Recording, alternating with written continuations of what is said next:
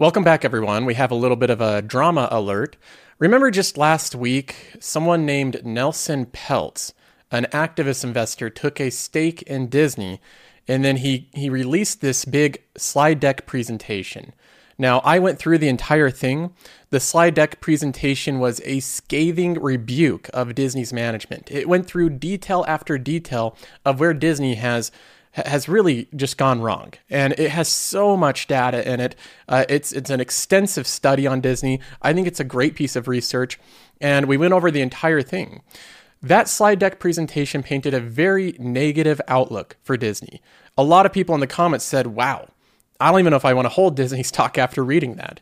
Well, we have an update. Disney has officially responded to the Nelson Peltz accusations and analysis. And it is a spicy response. I can tell that Disney viewed this as a little bit of a, a mic drop moment where they're they're really punching back hard. Now they did this in an SEC filing. It's called the current Disney board is right for the shareholders. January 17th, 2023. That is today. So we're going to go through this presentation. We'll look at Disney's response. I'll go through page by page and tell you where I think Disney has it right and where I think they're making valid claims as well as where I think they're dead wrong, because Disney says a lot of things that I think are frankly laughable in this presentation. So let's go ahead and jump right in. We have the first slide here. The current board is the right board for Disney shareholders. Why did they start with this? Well, the board obviously took this personal because Nelson Peltz his big criticism is basically the board doesn't know what they're doing. They're doing a poor job. Uh, they're not getting returns for the shareholders while they're simultaneously rewarding themselves with excessive compensation. That was a lot of the criticism, which I agree with. I think Nelson Peltz in his presentation highlighted a lot of very valid criticisms. But let's go ahead and look at the response here. They say independent, highly qualified board has provided strong oversight focused on delivering superior, sustained shareholder value. Lots of buzzwords there. Highly qualified, delivering superior, sustained shareholder value. Lots of words. What I want to get to is the actual data. They say Disney Board regularly reviews and is heavily involved in setting the strategic direction of the company. Okay, deftly navigated the pandemic and oversaw launch to direct to consumer platforms and pivoted from startup phase to focus on profitability. They acted decisively to address leadership challenge as it emerged. Isn't this an interesting way to phrase this? Disney's saying here, look, we had this this leadership challenge and we acted super decisively to fix the problem. Okay, the problem was Disney that you put Bob Chapek, someone who had no experience in media, in front of the biggest media company in the world as CEO, and then you you stated that you had full confidence in him only 6 months before firing him in the dead of night. That's you addressing the leadership challenge. You created the challenge. Disney's the one that actually caused this challenge. It wasn't thrust upon them. They created it out of thin air because they didn't have any type of succession plan. So, Disney's version of saying that we're addressing challenges is we're creating big problems and then we're, we're trying to fix the big problems that we just previously created. That's Disney addressing challenges. Anyways, they go over right here the new people they hired and their experience and all their credentials. One of them that worked at Nike. Right, and they try to list how great they are. And then what Disney does here is they outline basically the four different things that they're working on right now. And again, these are just words. They don't have any real data or anything specific, but they basically say that they're reorganizing the leadership structure. They're trying to become more cost efficient and streamlining their operations. They're prioritizing streaming profitability. Um, you know, in addition to subscriber growth, but the big focus is on profitability, and they're improving the guest experience by providing more value and flexibility. So again, nice platitudes, nice words, but there's no actual specifics in any of this. Now, in this next section, Disney tries to highlight the differences between Nelson Peltz and their own leadership team. And they basically say that Nelson Peltz has no clue what he's doing. He's just some activist investor that has no experience. Nelson Peltz does not understand Disney's business and lacks the skills and experience to assist the board in delivering shareholder value in a rapidly shifting media ecosystem. Okay, so Nelson Peltz has no clue what he's talking about, but our people, they have experience. They know what they're talking about. That's the message here. Bob Iger, the current CEO of Disney, has created significant value for Disney shareholders as CEO, and they highlight the time during his tenure. And Disney tries to paint it like Bob Iger has done fantastic as CEO, because since 2005, when he started, to 2020, they have 554% returns here. You can see the chart right there, 554%, while the S&P 500 has 244%. So Disney outperformed the index over that time period. But here's what Disney conveniently leaves out with this comparison.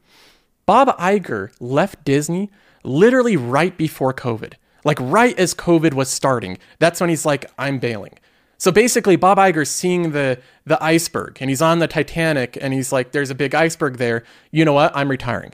Uh, I'm gonna just retire right now. There's an iceberg coming." So he jumps off the ship right as the ship is sinking. So Bob Iger bails out right here, and then Disney's stock price gets completely crushed because of COVID. And the big point that Nelson Peltz made with his criticism is that Bob Iger never really left. He was still the chairman. He was still involved in the day to day of Disney. So I find it very convenient and misleading that Disney says that Bob Iger was done with the company right here, when Bob Iger is the one that put into place all of these plans. He's the one that bought the Fox asset. He's the one that put in place the streaming services.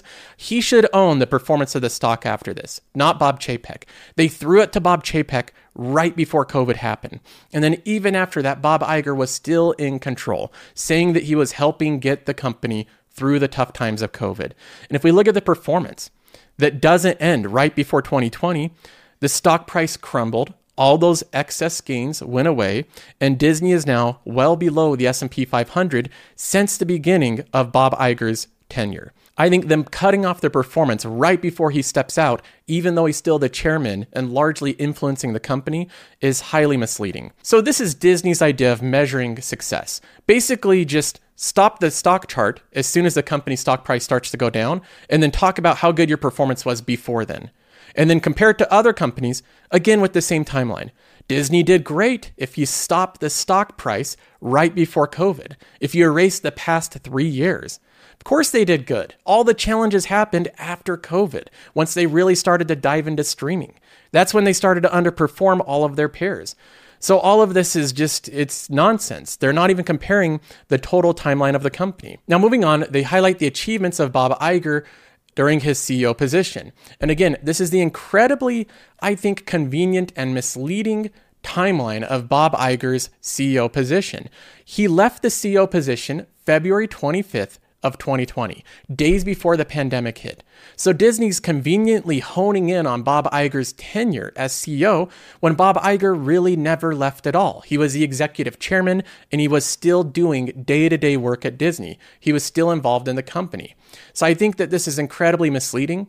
Uh, to focus in on this timeline. Now, they mentioned that the market cap 5xed under his leadership. I think that that's great. He grew the company, but I also would be careful. A lot of investors don't realize that market caps of companies can grow without the investor getting returns from it. For example, if a company grows the market cap by double by buying another company through a highly dilutive acquisition, that'll grow the market cap of the company, but the investors, since they're diluted, they own a smaller percentage of the bigger company, they actually didn't get any returns. So I wouldn't just think that growing a market cap is the end goal, because a lot of times that doesn't highly correlate with returns.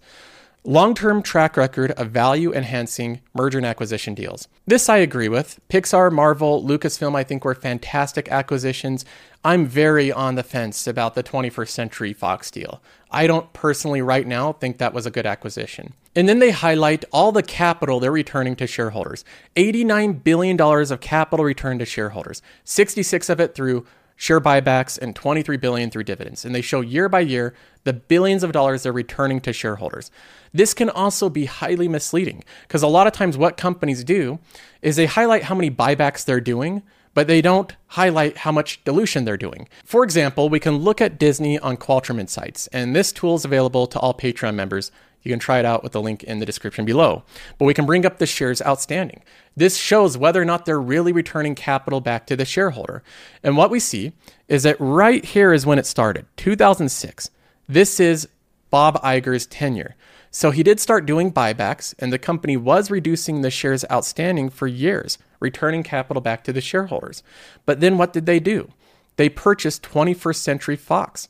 And they also not only diluted the shareholder, but they added on a bunch of debt. That brings you right back to where the company was at 2010. So, really, Disney hasn't shrunk the share count at all since 2010. The company has the same amount of shares outstanding. And even more recently, the share count is going up. It's on a steady trend upwards, and the dividend has been scrapped. So, since 2020, they haven't returned any capital, either through buybacks or dividends, to the shareholder. Zilch. But again, what they're doing here is they're highlighting only during Bob Iger's tenure, pretending like he wasn't involved in the company at all from 2020 to 2023. Now, again, this whole premise, everything Disney's doing where they're honing in on just the timeline right before 2020, is so disingenuous. It's so dishonest because during that time period, two years ago, Bob Iger wanted full credit for running the company through COVID. Disney's Bob Iger stays on to steer the company during the COVID 19 crisis. He actually went on to a New York Times interview to take full credit of navigating the company through the COVID crisis. Quote, a crisis of this magnitude and its impact on Disney would necessarily result in me actively helping Bob and the company contend with it, Iger told the New York Times. This was March of 2020. So during COVID, Bob Iger was saying that he was in control, steering the company, taking credit for it in the New York Times. And then in this presentation, they just leave that out. This had nothing to do with Bob Iger. This was all Bob Chapek's fault. I think that's very disingenuous and misleading from Disney. Now, they go on to highlight all the amazing deals that Bob Iger did, and credit where credit is due. These are amazing deals. Bob Iger did an incredible spree of acquisitions. He purchased Pixar, Marvel, Lucasfilm, and these companies that he purchased, they printed money above the cost of purchase. So uh, he does have a lot to back up his tenure in terms of his acquisitions. I think that's a very strong point in his history. I would highlight that too. And I don't think there's anything dishonest with this part of the presentation. I think that this should be something Disney responds with. Now, moving on to the new deal, the Fox transaction, they say it was critical to better position Disney to address key secular shifts in the media sector. This is where I'm unsure about this deal. I don't know about the Fox deal. They say that it broadened their portfolio of world class IP significantly enhanced our content output capacity, enabled acceleration of global direct to consumer expansion ahead of peers, provided deep bench of experience proven management. They go through all the managers there, provided new avenues for growth in attractive international regions. So they have their thesis there. They can bring up a lot of points for it. And they say what Trian, which is Nelson Peltz, is missing is a deal facilitated the acceleration of our strategic shift to direct to consumer. That's where I don't really agree with Disney. I don't think this really accelerated anything. The acceleration was happening with Mandalorian. That first season of Mandalorian got 10 million people signed up the first day, and they're all excited about the next episode. Disney's unique, incredible IP is what got people signed up for Disney Plus. The Fox deal, I don't think, played a pivotal role in that. Having The Simpsons on Disney Plus, I don't think was the big selling point. And then they ask Nelson Peltz, would Trian have preferred that a competitor own the Fox asset? And honestly, as a shareholder, it's a toss up. I don't really know if it's worth it to own the Fox asset when it does this to your share count. It really has to make up a huge difference. They took on so much dilution. They diluted the shareholder to take on the Fox asset. And then on top of the dilution, they also took on a ton of debt. The debt spiked up like crazy to levels Disney has never seen in its history. The key assets that the Fox deal brought Disney was The Simpsons, Family Guy, Modern Family, all great, but I don't think these are groundbreaking landmark pieces of assets like Pixar or Marvel. I don't know that you can you can really do the same with The Simpsons. It's been running for 740 episodes. Um, we have Deadpool. Again, these are great. Uh, Fantastic Four. Good assets, but I don't think that Disney really needed them, especially for the very high price that they paid. And then they say that his transaction analysis is fundamentally flawed and that they do have synergies. They're relying heavily on synergies to make this work. Estimated $2 billion of synergies at the announcement. And then they point out that the multiple that they paid for Fox was consistent with the precedent multiples at the time. So they're saying we didn't really overpay. That's just how things were selling back in 2018, 2019. Things were more expensive back then, multiples were higher. The market has come down. Again, I think some fair points to be made. Now, moving on, we have Disney defending their balance sheet. This is a huge point of criticism, and I think it's a concerning part of the investment thesis of Disney is their, their growing leverage in their balance sheet. But here they are defending it, and let's go ahead and hear their argument. I'm going to give them a, a fair shake, so I'll hear their argument and see if I agree with it. They say right now that the total debt is $46 billion and the net debt is 35 billion. So when you net out debt and cash, they say that what Trian is missing in their analysis is that the unsecured credit rating A2 is stable from Moody's, stable from Fitch, and BBB positive at S&P. Peltz calls this a balance sheet from hell, right? And they also say what Trian is missing is that the global pandemic in the year 2020 and 2021 dramatically impacted Disney. And as a result, we estimated that we lost billions in cash and provided operations. Let me get this straight, Disney. So when you're trying to take credit for the performance of the stock, you leave out 2020 and 2021. You don't include that in your performance just a few slides ago. You conveniently leave that out. But later in the exact same slide presentation, when you're talking about things going wrong with the company, then you blame 2020 and 2021. So what is it? Is 2020 and 2021 included in the company's performance or not? Because you can't simultaneously leave it out when you're talking about the performance and how great Disney has done relative to the S&P 500 and then use it as an excuse for your horrible balance sheet. But that is exactly what they're doing. They're using this as the excuse. Domestic and international parks and resorts closed over 528 and 875 days collectively. They say that their cruise lines were shut down, their theaters were shut down. So business was closed and they took on a lot of debt. Now, ignoring the selective timeline that Disney picks, we can at least look at their measurement of their leverage. I think it understates it a little bit. When I went through the math on Qualtrim and I looked at the exact numbers, the net debt level to EBITDA I found was around 3.4 times.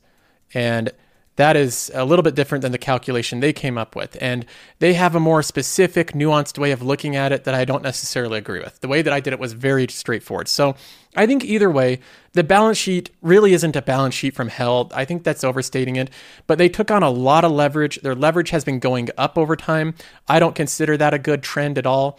And they also diluted the shareholder a lot with this Fox deal. So both growing leverage and dilution, both things that I don't think are really benefiting shareholders. Now they move on saying that, and this is one of the most ironic things that they could say. Try to find the irony in this statement. I'll help you out. Peltz has no track record in large cap media or tech. No track record. So they're criticizing this activist investor for not having a track record and wanting to offer suggestions and research and insights. Okay, Disney, Nelson Peltz has no track record. Neither did Bob Chapek. He was the park's operator, and you put him as the CEO of the company and said that you had full faith. You endorsed him. You said that he was the one that was perfect for the job. I'm sorry, the irony is just so strong in them highlighting that you need large cap media experience when Bob Chapek, the guy they picked, had none of that. Um, so now all of a sudden it's very important when you're talking to Nelson Peltz.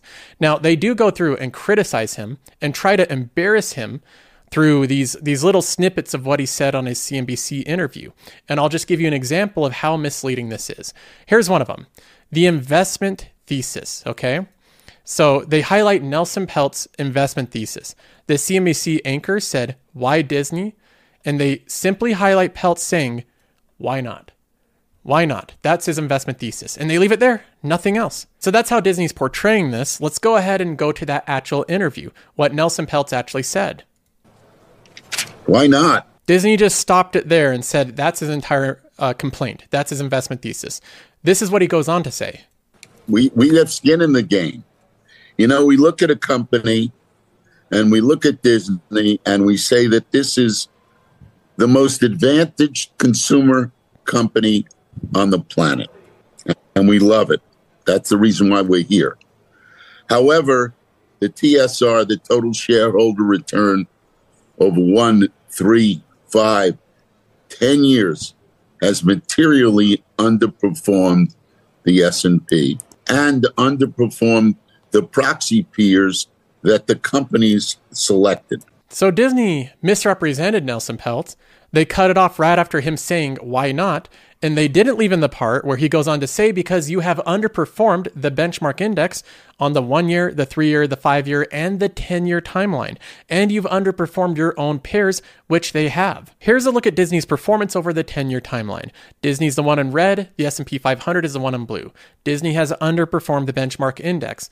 And on top of that, they've underperformed it dramatically. The Walt Disney Company has a compound annual growth rate of 6.7% while over the same time period the S&P 500 was 12.4. So they're compounding at roughly half the rate. So Disney just highlighting Nelson Peltz's comments as why not? This is highly misleading. That is not what Nelson Peltz said. He highlighted how you have an advantage company with a wide moat and you're underperforming both the index and your peers. That's why. Not just why not, that was just two words he said. Again, selectively picking. That's what Disney's doing all throughout this presentation. They're picking their performance, right before COVID, but when they include the balance sheet, they're including COVID as well as an excuse. They're selectively picking what Nelson Peltz said, making him look stupid by saying, Why not? That's why I'm involved in the company. This is so disingenuous. Now, look, I understand why Disney's doing this. I understand why they're hitting back so hard against Nelson Peltz. They're misrepresenting what he said to make him look stupid. The reason why is something they don't address in this presentation, which is their excessive compensation. The Disney insiders, both the executives and the directors, have paid themselves hundreds of millions of dollars while underperforming both their peers and the index over the past decade. That's what's been going on, and Disney does not like that Nelson Peltz is coming in and highlighting their excessive pay compensation amidst their underperformance. So that's something I can completely see why they want to misrepresent him and make him look dumb. He's going in and he's pointing out that they're overpaying themselves. But overall, I would highlight this response from Disney as misleading.